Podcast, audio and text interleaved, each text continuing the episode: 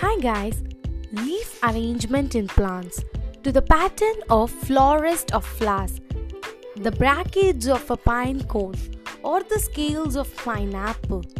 In all of these we could find a common one and that is Fibonacci series. Before going into the topic, welcome to Unnoticed Stuff.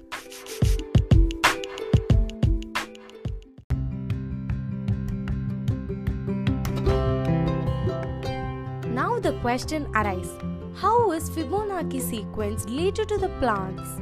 Fibonacci numbers, for instance, can often be found in the arrangement of leaves around a stem.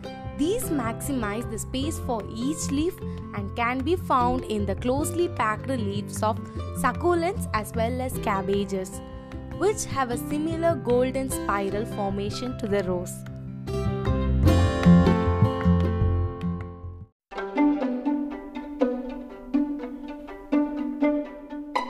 The Fibonacci sequence is a sequence of numbers that each number is the sum of two preceding ones.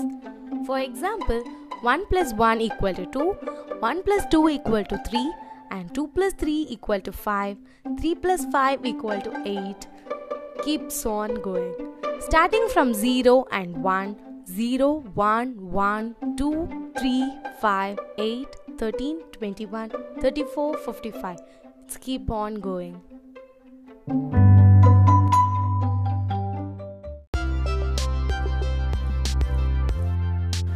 That's all in today's episode. Meet you all with an another unnoticed stuff. I will drop my Insta page link in description. Please do check that and don't forget to follow me on Instagram. Until then, signing off. Tata bye bye.